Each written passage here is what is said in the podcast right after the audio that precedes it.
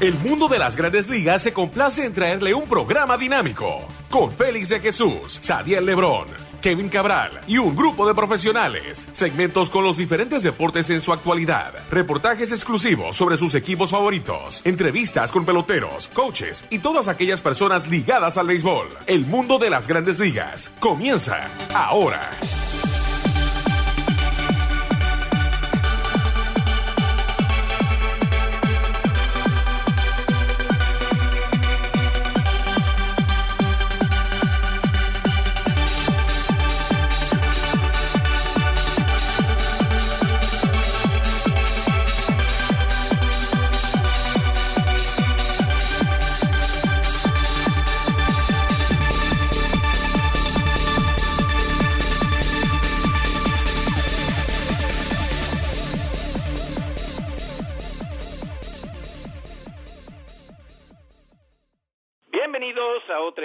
Su programa El Mundo de las Grandes Ligas por sus portales m.com y lasmayores.com. Como siempre, nuestro productor es Michael Collection. Aquí con ustedes, Kevin Cabral y un servidor Félix de Jesús con todo lo que está pasando en las grandes ligas. Y claro, los podcasts se pueden escuchar eh, semanalmente eh, por el sistema de Apple, al igual que Android. Bueno, interesante esta semana en lo que se refiere a lo que ha hecho hasta ahora eh, Bellinger del equipo de los Dodgers de Los Ángeles ha en sí eh, mantenido ese equipo de los Dodgers jugando buen béisbol, los Mets jugando en eh, la costa oeste y de verdad no le ha ido bien en el día de ayer Kershaw y ayer el equipo también pierde otra vez, vamos a decir, de una mala manera, 12 a 0, mientras el equipo de los Yankees también con una mala racha en lo que se refiere a que han perdido 7 en línea. Aaron Judge sigue bateando y no confirmó ayer si va a estar en el juego de estrellas o más bien en el Home Run Derby, eh, ya asegurando su puesto en el right field con todos los votos. O sea que hay bastantes noticias eh, en lo que se refiere a las grandes ligas, también Colorado sigue súper caliente. Eh, bueno, sin más preámbulo, vamos a darle la bienvenida a Kevin Cabral. ¿Qué tal, Kevin? Muy buenas, Félix. Saludos para ti y para todos los amigos oyentes del mundo de las grandes ligas.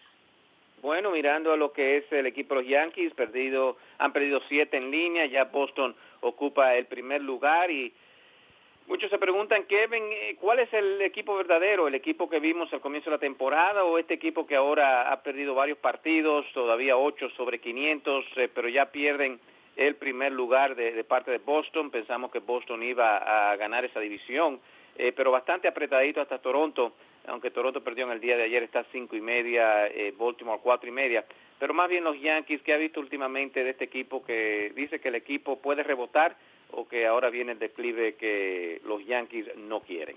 Eh, pues mira, Félix, ¿cómo, ¿cómo es que dice la máxima? Un equipo nunca es tan bueno como luce cuando está en una buena racha, ni tan malo como cuando está en una mala. Y a los Yankees le ha tocado eso. Y la realidad es que para tú eh, analizar las rachas que, bueno, ha ocurrido casi, o eh, mejor dicho, ocurrió casi toda en la costa oeste, que como hemos dicho en otras ocasiones, por algún motivo los equipos del este tienen problemas cuando hacen esos viajes por California, los Yankees no fueron una excepción, ganaron por última vez el lunes de la semana pasada, específicamente el día 10 de junio, el día 12 de junio, y de ahí en adelante siete derrotas en forma consecutiva. Y bueno, si tú revisas la racha, el picheo eh, para mí ha sido el, principal tema. Es una efectividad alrededor de seis en, en esos partidos que, bueno, en, gran medida eso ha provocado la mala racha. Ayer Michael Pineda lanzó bastante bien, permitiendo una carrera limpia en cinco entradas y dos tercios, pero el relevo permitió cinco anotaciones en el último tercio de juego y eso eh, básicamente definió el partido eh, a favor del equipo de Anaheim. Eh, mira, el, el, equipo de los Yankees eh, ahora mismo tiene la, preocupación de la ausencia de Sisi Sabatia, que bueno, uno eh, quizá no se imaginaba lo importante que iba a ser Sabatia, la clase de béisbol que iba a estar tirando, pero la realidad es que él va a estar fuera unas seis semanas y los Yankees no tienen un, un lanzador abridor con, digamos, la capacidad de poder suplir la producción de Sabatia en este momento van a estar dependiendo de Luis César, quizá en algún momento Domingo Germán, eh, quizá Giovanni Gallegos, si es que vuelve a grandes ligas, el mismo Chad Green, aunque Green se ha convertido en un pitcher importante desde el bullpen. Eh, y no hay duda que esa es una ausencia que se siente, sobre todo si tú la combinas con los problemas que continúan de Masahiro Tanaka, que ha permitido 21 honrones en 76 entradas y dos tercios y no logra tirar buen béisbol de manera consistente. Entonces, yo creo que está claro que los Yankees, a pesar de, lo, de la poca producción que han recibido en el aspecto ofensivo de sus inicialistas, principalmente Chris Carter y sus antesalistas, principalmente Chase Edley, y sabiendo que Greg Bird va a estar fuera por un buen tiempo, quizá el resto de la temporada, que los Yankees no van a tener en él una solución para la inicial, ahora se lastimó Gleyber Torres, eso quiere decir que los Yankees no van a tener muchas alternativas para sustituir a, sustituir a Chase Edley en tercera, pero independientemente de eso, creo que este equipo tiene suficiente ofensiva para eh, ganar muchos partidos y la clave va a estar en su picheo, que esa rotación de abridores pueda estabilizarse nuevamente y comenzar a tirar el béisbol que vimos en las primeras semanas de temporada. Hay eh, varios temas interesantes con los Yankees. Eh, Kevin, primero mencionaste lo de Gleyber Torres. Eh, y claro, ahora eh, deslizándose de cabeza, muchos eh, gerentes generales no quieren que sus jugadores hagan eso, pero yo lo veo de, la manera que también se pueden lesionar o se puede lesionar, como vimos en el caso de Manny Machado, cuando se desliza, eh, o sea, primero los pies. Eh, ¿Qué piensa de, de, todo ese tema? Eh, Torres, eh, claro, el gran prospecto que le hubiese dado una chispa a este equipo eh, de los Yankees ya no va a estar disponible. Eh, ellos tienen a Wade todavía en la Liga Menores y otros jugadores también, como tú mencionaste, que pueden llenar un hueco ahí si Henley no comienza a batear, al igual que Carter. Pero ¿qué piensa de lo que le pasó a Gleyber Torres? Y nombres que se han mencionado son como Justin Verlander para el equipo de los Yankees. En sí, si se necesita otro otro lanzador para el equipo de los Yankees, eh, ¿cuál es un nombre ahí que, que, encaja con este equipo de los Yankees en estos momentos? Mira, Félix, lo del tema de los deslizamientos, eh, yo creo que eh, esto es eh, algo que se ha mencionado con, con bastante frecuencia en las últimas semanas a raíz de la lesión de Mike Trout. Cuando un jugador se tira de cabeza, existe la posibilidad de que se lastime un hombro, de que se fracture una mano, de que se fracture un dedo, la realidad es que los peligros puede que sean mayores a deslizarse de pie, pero es difícil tú quitarle ese instinto a un jugador. Y ya el propio eh, Mike Trout ha dicho, bueno, cuando yo regrese yo voy a continuar tirándome de cabeza, eh, porque él está acostumbrado a hacerlo. Y yo te voy a decir la verdad, cuando tú quieres a veces cambiarle algo como eso a un jugador, lo que eh, puede provocar es una lesión en una pierna, sencillamente porque no, eh, no existe esa costumbre de hacer ese tipo de deslizamiento. O sea que es un tema eh, bastante espinoso. El, habrá que ver qué deciden los Yankees con relación a Gleyber Torres. Si eh, te puedo dar eh, eh, una opinión, yo te diría que él va a continuar haciendo lo que ha hecho hasta ahora.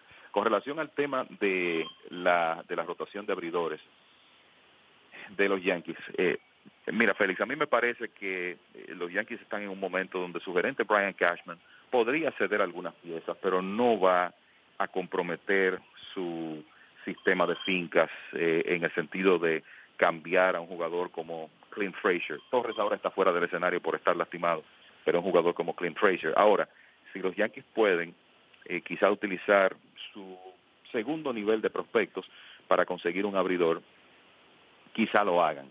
Eh, ¿Quiénes pueden estar disponibles? Bueno, Sonny Gray de Oakland. El problema, el problema es que Sonny Gray no ha logrado consistencia. Ayer tuvo una mala salida, ha tenido algunas buenas, pero igual que el año pasado ha sido una temporada de altas y bajas eh, para él.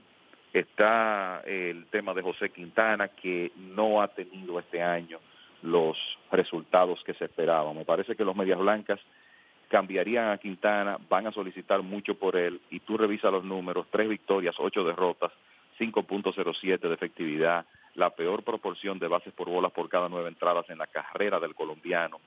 Y la realidad es que él como que no es en este momento un nombre muy atractivo. Eh, además, eh, tú podrías decir, bueno, Gary Cole, que ha tirado un par de juegos excelentes, pero para tú conseguir a Gary Cole vas a tener que ceder eh, mucho, eh, un, un, gran material joven. Y la realidad es que con lo cerrada que está la división central de la Liga Nacional, no estoy seguro de que los piratas estén dispuestos a hacer un movimiento de ese tipo.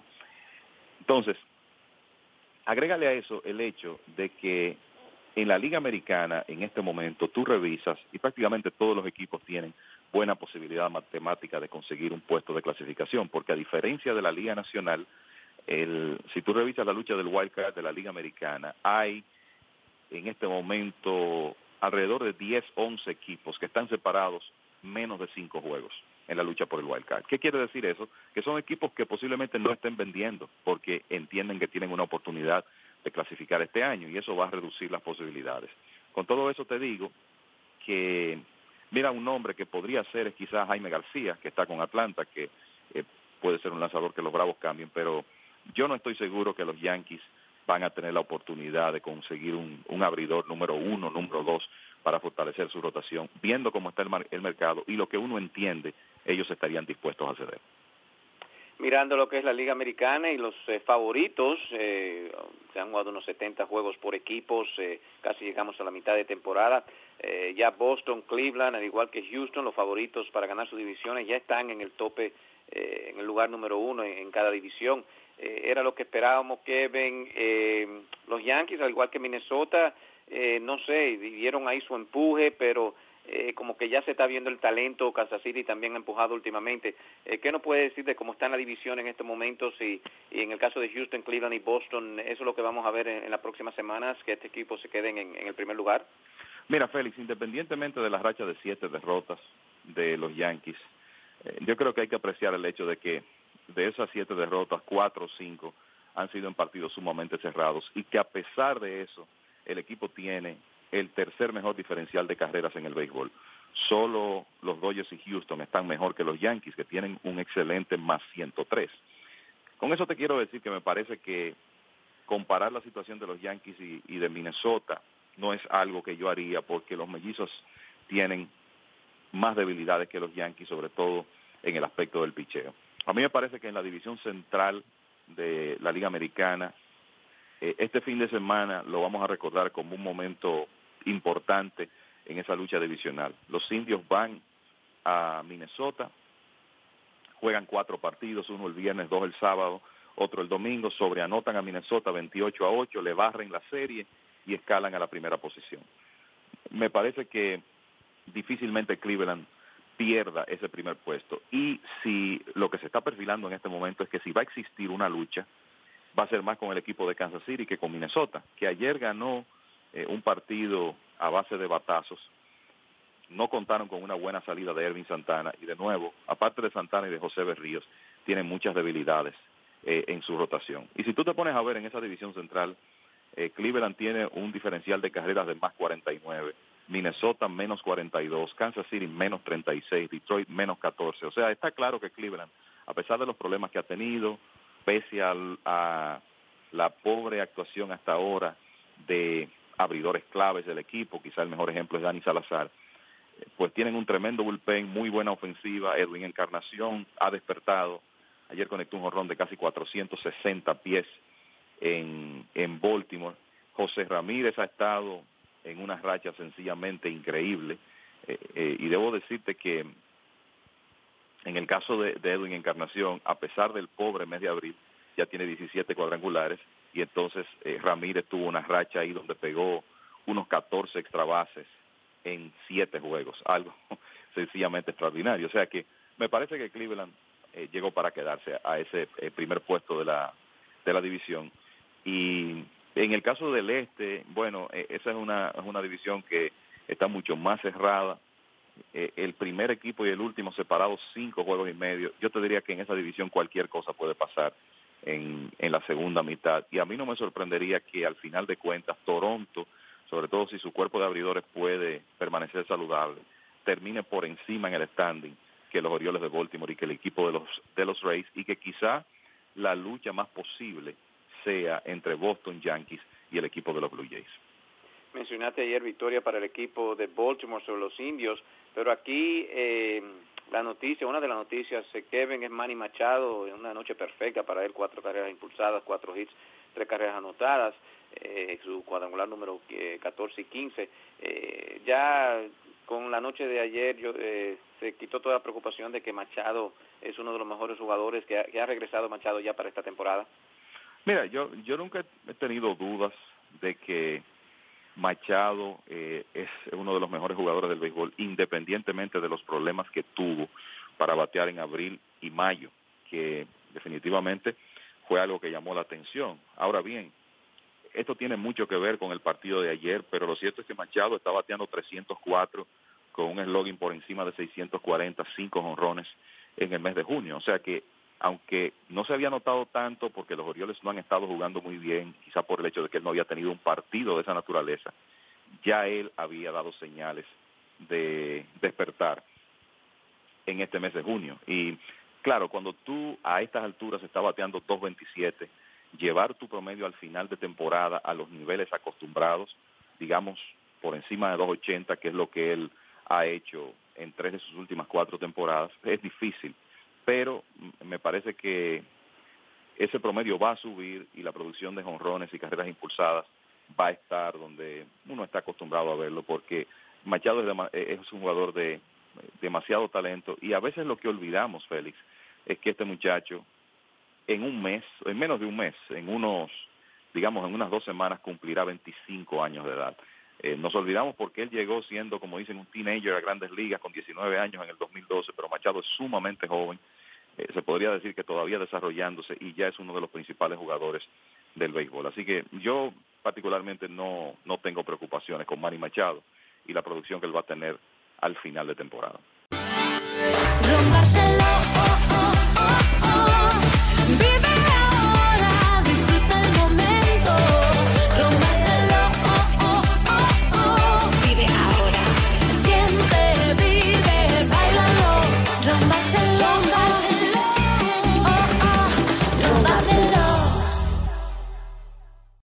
Bárbaro, Joselito, te veo bien montado. No solamente que estoy bien montado, este es mi carro de trabajo. Pero ¿y cómo lo conseguiste? Tú sabes que mi crédito no estaba muy bueno. Tenía un problema y ahí estaba medio maracachimba. Pero fui a la calle 47 y Avenida 11 y esa gente en Toyota me resolvieron. Gracias a ellos estoy montado y mi familia está contenta. ¿Y cuánto tú pagas? Menos que lo que pagaba en mi carro viejo que tenía antes. Toyota of Manhattan, calle 47 y 11 Avenida. Cero down para un carro nuevo. Y haz como Joselito, cómprate tu carro nuevecito. Con más de 30 años de experiencia en odontología, el Dr. Regus ofrece la última tecnología en regeneración de los huesos y tejidos, también blanqueamiento dentales, braces invisibles. Tenemos parqueo gratis y si usa transporte público es fácil llegar en el tren A o el tren 1. Estamos a solamente una cuadra. La parada es la 207 en Manhattan. 232 Sherman Avenue es la dirección. Doctor Regus, para una sonrisa impecable. El número a llamar para su cita es el 212-304-0186. 212-304-0186. Bueno, la Liga Nacional está bastante interesante, cambios en la alineación para el equipo de los nacionales eh, le ha ido muy bien, eh, Rizzo eh, bateando de primero y los Dodgers de verdad eh, no son los veteranos a donde invirtieron bastante dinero, sino son dos de sus jugadores más jóvenes que están haciendo de maravillas en lo que se refiere al equipo de los Dodgers. Vamos a una pequeña pausa. Y cuando regresemos entonces tocamos estos temas que están bastante interesantes en el mundo de las grandes ligas. Una pequeña pausa, Michael, y ya regresamos.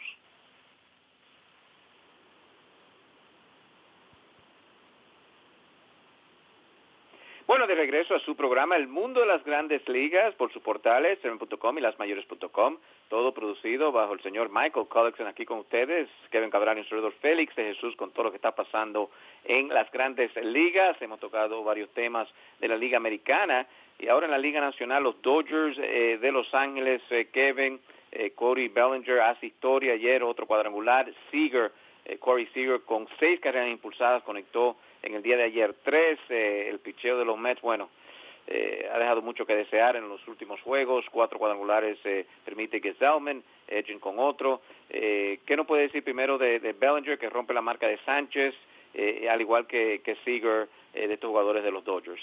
Bueno, yo creo que cuando tú mencionas esos dos nombres, Corey Bellinger y Corey Seager, se puede decir que ahí está el futuro de los Dodgers. Son los dos jugadores que deberán liderar esta franquicia en los próximos años. De hecho, ya lo están haciendo. Seager a los 23 años desde la temporada pasada y ahora Bellinger. Mira, Bellinger era uno de los principales prospectos del béisbol, pero nadie podía esperar esta clase de inicio y, y creo que eh, el muchacho se está, es lo mismo que Aaron Judge, él está estableciendo unas expectativas que quizá eh, van a ser difíciles de mantener. Por la profundidad que tienen los Dodgers, la juventud de Bellinger, que eh, tiene 21 años de edad, cumplirá 22 en unas tres semanas. los Dodgers lo iniciaron la temporada con él en AAA, quemó ese circuito, bateando por encima de 3.40 en 18 juegos y el 25 de abril fue subido a grandes ligas eh, por lesiones que, que, tuvieron los Dodgers, problemas con Adrián González y con Jock Peterson en ese momento. Bueno, Bellinger eh, desde ahí ha pegado esos 22 cuadrangulares en 52 juegos. Es el mejor inicio en la historia del béisbol. Nadie, nadie había llegado tan rápido a 22 cuadrangulares. Y los Dodgers tienen un récord de 37 victorias y 15 derrotas desde ese día, que es el mejor en ese lapso del béisbol además de que han ganado 11 de sus últimos 12. Así que Bellinger se ha convertido en una pieza importantísima en, esa alineación y, la verdad es que con lo que está haciendo George en la Liga Americana estamos en presencia de, de una temporada histórica para novatos, por lo menos con ellos dos. Inclusive la realidad es que ahora mismo George y Bellinger tienen Ayer me preguntaba un fanático, bueno, Bellinger tiene el carril de adentro para el premio de novato del año de la Liga Nacional y lo que le respondí fue, no, tiene todos los carriles.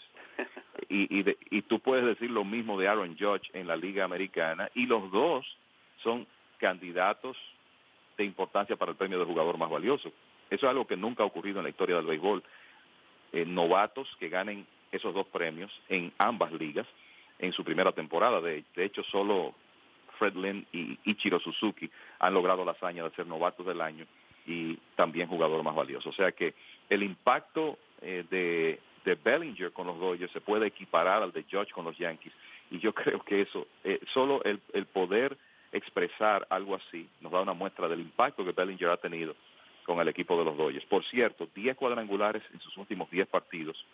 Primer jugador en 7 años que conecta 10 en 10. Troy Tulowitzki lo había hecho en el 2010, pero además de eso, el primer novato en la historia que puede hacer eso en, un periodo de 10 partidos. Así que cada día que pasa, Bellinger como que se mete en los libros de récords con algo nuevo. Y en el caso de Seager, bueno, segundo jugador más joven en la historia, con dos juegos de tres cuadrangulares, ya lo había hecho el año pasado, y se quedó corto ayer de un cuarto jonrón, conectó un batazo que eh, fue capturado cerca de la zona de seguridad por el jardín izquierdo, pero eh, esta es una demostración de que Seager, aunque ha sido opacado en esta temporada por lo que ha hecho Corin Bellinger, es uno de los mejores jugadores jóvenes del béisbol. Y la verdad que eh, los Dodgers tienen un tremendo núcleo con ellos dos para, para los próximos años.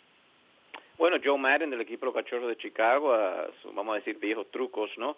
Eh, pone a Rizzo a batear de primero, ha bateado 4.29, cuatro cuadrangulares, claro, solamente 28 turnos, pero mucho mejor de lo que estaba haciendo como tercer y, cuarto bate este año. Eh, Kevin, eh, no pienso que se va a quedar ahí Anthony Rizzo como primer bate, eh, un bateador de poder, pero ¿qué no puede decir de, ese movimiento de Madden aquí para tratar de, traerle una chispa al equipo de los Cachorros? Eh, pues, estoy de acuerdo contigo, me parece que esto es algo temporal, una, una combinación de un dirigente que está buscando una combinación que eh, mejore su ofensiva y quizá quitarle presión a un bateador importante que no está produciendo, además de que puede ver mejores eh, más lanzamientos en la zona de strike, por lo menos en su primer turno cuando viene en, en situación de bases limpias. El lanzador nunca quiere comenzar envasando por bolas al abridor de una entrada y Rizzo lo ha aprovechado muy bien con lo que lo que ha hecho desde que está en el puesto de abridor. Tiene tres cuadrangulares iniciando juegos en siete partidos de por vida como abridor. Y lo más importante es la reacción del equipo de los cachorros que mira la realidad es que para mí el tema del picheo de los cachorros es preocupante. Eh, la defensa del equipo no ha sido la misma del año pasado pero creo que eso eh, al final de cuentas se ecualiza porque el talento está ahí para que ese equipo pueda jugar una defensa eh, y, estar entre los equipos élite en ese aspecto en el béisbol. Pero del picheo no necesariamente podemos decir lo mismo. John Lackey es un año más viejo, Jay Carrieta está claro que no es el mismo lanzador de hace un par de años, no tiene la misma potencia en sus lanzamientos. ahora Kyle Hendricks está lastimado, ni siquiera John Lester está igual. Eh, Eric Butler es un lanzador que no está completamente probado, o sea que a veces uno dice, bueno, este equipo de los cachorros tiene más talento que cualquier otro en la división, pero por otro lado tú ves la situación de ese picheo y, y llega a la, conclusión de que podría, la temporada completa podría ser, como, como dicen, eh, un struggle, una lucha para, para los Cubs. Ahora han ganado tres en línea y si tú revisas, Félix, este equipo no ha logrado consistencia en lo que va de temporada. Y te pongo algunos ejemplos. A principios de mayo, 2, 3 y 4 de mayo ganaron tres consecutivos. Esa racha de victorias fue seguida por otra de cuatro derrotas y perdieron 5 de 6. Luego, eh, a mediados de mayo, contra Cincinnati, barrieron una serie, ganaron tres partidos consecutivos. Después, perdieron dos de los siguientes tres. Luego le ganaron los últimos tres al equipo de San Francisco a partir del 23 de mayo, pero de ahí se fueron a Los Ángeles y San Diego, perdieron seis en línea. Luego comienza en junio ganando cinco en forma consecutiva, pero inmediatamente después de esa racha pierden cuatro en línea. Ahora han ganado tres en forma consecutiva. Ha sido una temporada de altas y bajas, como pocas veces uno, uno puede ver con el equipo de los cachorros, y la interrogante es si van a lograr la consistencia de ahora en adelante. Y la impresión que da, lamentablemente no hay partidos pendientes ya con Milwaukee hasta después del Juego de Estrellas, pero parece que esas, esas series con los cerveceros van a ser más importantes de lo que uno pensaba. Y de nuevo, lo de Madden con Rizzo como abridor me parece que es temporal, es más que nada un dirigente que siempre es creativo tratando de buscar una combinación que le permita mejorar su ofensiva. Muy difícil que el equipo de los cachorros llegue a las 103 victorias eh, del año pasado. Eh, Kevin, lo que se refiere a lo que hemos visto hasta ahora en la Liga Nacional, ya la Liga Americana, eh, los favoritos ya en primer lugar, pero aquí todavía Milwaukee batallando con el equipo de los cachorros, eh, los cachorros, claro, muy cerca de ese primer lugar, al igual que los Dodgers. Aquí el punto es Arizona, Colorado y Milwaukee eh, ¿Qué ha visto en las últimas semanas que puede decir que este equipo pues, puedan seguir compitiendo o eh, si ya vamos a ver eh, estos equipos entonces bajar un poco su producción y, bajar un poquito más en el standing? Mira, Félix, para mí los Dodgers es uno de los equipos más completos del béisbol y me parece que al final ellos se impondrán en la división. Los equipos donde tú puedes hacerte la pregunta, bueno, podrán seguir jugando esta clase de béisbol, obviamente, eh, son los otros dos de esa división, Colorado y Arizona. O sea, estamos hablando de tres equipos que están jugando un béisbol por encima de 600. Entonces, lo interesante aquí es que es la forma como esos tres equipos se han separado del resto de la competencia en la lucha por el wild card. Los Cachorros es el equipo que está más cerca de Arizona, que en este momento tiene el segundo wild card de la Liga Nacional y están a siete juegos y medio. Y de ahí en adelante, ningún otro equipo de la liga está a menos de 11 juegos de distancia. Eso te dice que esos tres equipos se han colocado desde ya en una muy buena posición para clasificar. En el caso de, los Rockies de Colorado, me parece que la gran interrogante que ellos van a tener es si su grupo de lanzadores novatos va a poder mantener el ritmo que llevan hasta ahora. La ofensiva de este equipo, mira, no hay muchas dudas con eso.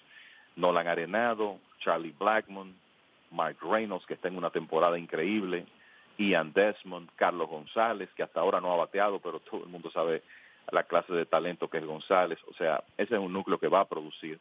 Ahora bien, el equipo de, de los Rockies tiene en este momento cuatro lanzadores novatos en su rotación de abridores. Kyle Freeland, que ha sido el mejor de todos hasta ahora, Antonio Sensatela, Germán Márquez y Jeff Hoffman. Puede que más adelante en la temporada ellos reciban a John Gray, que es su principal lanzador abridor, que prácticamente no ha podido tirar. Lo que se dice es que Gray podría estar de regreso a principios de julio. Eso podría ser una tremenda inyección en la segunda mitad para los Rockies, porque de nuevo la interrogante es si esos abridores novatos van a poder ser consistentes. Y claro, van a tener respaldo ofensivo para ganar muchos partidos, pero hay que ver si pueden mantener ese nivel seis meses. Eh, con relación al equipo de Arizona, yo te diría que Arizona tiene eh, eh, por el su picheo, por contar con Zach Greinke, con un Robbie Ray que calladito se ha convertido en uno de los mejores lanzadores de la Liga Nacional, Taiwan, Taiwan, Walker, lo bien que se ha visto Zach Goldley, la pelota increíble que ha estado tirando Fernando Rodney últimamente como cerrador del conjunto. Eh, quizá tú puedes decir, bueno, Arizona tiene eh, más picheo para competir en el maratón, que es una serie regular que los Rockies. Me parece que con el liderazgo de Paul Goldschmidt y Jake Lamb, eh, también por ahí está David Peralta, Chris Owens, ese equipo de Arizona va a continuar ganando juegos. Yo lo que lo que percibo en este momento eh, Félix, es que vamos a tener un campeón de la división este de la Liga Nacional, que posiblemente sea Washington, un campeón en la división central, que no sabemos quién será, los cachorros son los favoritos ahí, y tres equipos clasificando del oeste. Y si, de nuevo, si me pidieran decir, bueno, cuál de los tres gana la serie regular, me parece que serán los Dodgers. Definitivamente, ellos son el equipo más completo de esa división. Eh, de los equipos, eh, wow, como tú mencionaste, feo, feo, eh, están eh, las posiciones hasta para el wild card tempranito. No sé si tan tempranito hemos visto tantos equipos básicamente fuera de lo que es el wild card en estos momentos. Pero eh, no espero mucho de los Bravos, Marlins, ya los Mets están muy lejos, los Rojos y los Padres no se pensaban que iban a competir, los Gigantes con lesiones de Baumgartner y los Phillies. Pero aquí, Cardenales y Piratas, si uno de esos dos equipos, eh, Kevin, tú piensas que puede eh, rebotar eh, en lo que resta de temporada, Piratas van a recibir a Starling Martin después del juego de estrella, las Cardenales también tratando de jugar mejor, Peralta básicamente perdió su posición ahí con Jerko. ¿Qué no puede decir de esos dos equipos aquí para finalizar? Mira, con los Piratas mucha gente no se está percatando de la clase de mes, de mes de junio que está teniendo Andrew McCutcheon. A principio de temporada había muchas interrogantes con McCutcheon. Le llegaron los años más temprano de lo esperado, eh, la velocidad de su swing como que no se ve igual. McCutcheon como que ha, ha callado todos esos comentarios en junio. Está bateando 406 con un eslogan de 766 y estamos hablando ya de 17 juegos jugados en el mes de junio. Tiene 6 honrones y ya sus números están muy bien, eh, sobre todo comparados con lo que ha sido su, su producción en grandes ligas. No tanto el promedio, pero sí el, tema de los cuadrangulares, carreras impulsadas, bases robadas, eh, se ve muy bien. Y como tú dices, los Piratas tienen a Starling Martes regresando a su alineación ya en cuestión de hasta cierto punto días, eh, se puede decir. O sea que esos dos jugadores que son los principales de ese equipo junto a Gregory Polanco, que ha estado en una temporada decepcionante, van a estar juntos. Y además de eso, Gary Cole ha comenzado a lanzar, como se espera de él, ha tenido dos buenas salidas consecutivas y Van Nova en, muy buen, en un muy buen año. Con eso te digo que los Piratas quizá podrían aprovechar esa mediocridad en la división central de la Liga Nacional, calentarse en la segunda mitad y meterse en competencia a pesar, o en competencia están porque están a cuatro juegos del primer lugar. Eh, pero el, eh, la realidad es que este es un equipo con menos profundidad que en años anteriores. El asunto con los Cardenales es que eh, tú revisas esa alineación y, y hay que preguntarse, bueno, pero ¿quién aquí es el, el hombre en el medio de la alineación que en realidad va a tomar la responsabilidad en un momento dado de, de traer las carreras buenas eh, en este equipo? Yo no lo veo. Hay una serie de jugadores ahí que se parecen bastante. Eh, Matt Carpenter, Jet Yorko, Tommy Pham, Steven Piscotty, buenos jugadores de grandes ligas, pero no estrellas. Entonces, yo no veo eh, en ese roster de los Cardenales un equipo de playoffs, honestamente. Eh, sobre todo cuando eh, uno ve lo mal que ha estado Adam Wainwright últimamente, los problemas que ha tenido Michael Waka y el hecho de que, de que la rotación de abridores no luce muy profunda. Tienen tres buenos, pero no cinco lanzadores que tú puedas decir, bueno, van a compensar la, eh, eh, el hecho de que la ofensiva del conjunto no, no se ve que eh, en realidad tiene con qué mejorar lo que hemos visto hasta ahora.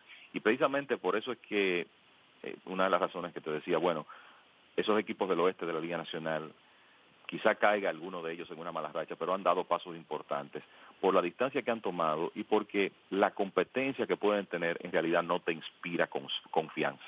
Esa es la verdad. Y solo hay que citar esos equipos que tú mencionaste, los Mets con una efectividad colectiva por encima de 5, Atlanta, Miami, Filadelfia, ni hablar, 22 ganados, 47 perdidos en este momento, los Gigantes de San Francisco camino a perder 100 juegos en la temporada, los Padres de San Diego puede que tengan el peor roster de grandes ligas en este momento. Así que por eso te digo que me luce que vamos a ver tres equipos del oeste clasificando para la postemporada. Wow, sigue interesante el béisbol, ya se aproxima lo que es el juego de estrellas, que usualmente es la mitad de temporada, un poquito más de la mitad se juega durante eh, la primera mitad de temporada. Eh, vamos a ver cómo siguen entonces los equipos de grandes ligas. Ah, ¿Algunos comentarios finales, Kevin? Bueno, eh, decirte, Félix, que Houston, los Astros de Houston han ganado sus partidos en Oakland lunes y martes ha recuperado su posición como el equipo dueño del mejor récord de las grandes ligas, 48 ganados y 24 perdidos. Y es interesante lo de los Astros este año porque siempre que necesitan un buen momento, lo que tienen que hacer es salir de casa y jugar como visitantes. Tienen 25 victorias y 8 derrotas en la ruta, por mucho el mejor récord de las grandes ligas, y eso ha tenido mucho que ver con su éxito en esta temporada. Y en un momento donde ellos están muy cortos de abridores por las lesiones de Dallas Keuchel, Lance McCullers, Charlie Morton, Colin McHugh, que no ha podido lanzar esta temporada. Ha sido importante que los prospectos dominicanos Francis Martes y David Paulino han ganado tres juegos en los últimos días y de esa manera le han dado un respiro eh, al equipo de Houston que está en una posición muy cómoda en la división oeste de la Liga Americana. Bueno, vamos a ver lo que pasa entonces esta semana. Algunos equipos eh, tratan eh, de ponerse en una buena racha, entre ellos el equipo de los Yankees con el novato Jordan Montgomery lanzando en el día de hoy frente a Ricky Nolasco. Ha sido un placer trabajar por ustedes. De parte de la producción, Michael Collexen, aquí con ustedes Kevin Carrara y Félix Jesús. Le decimos que sigan en sintonía con ml.com y lasmayores.com y nosotros estaremos con ustedes la próxima semana.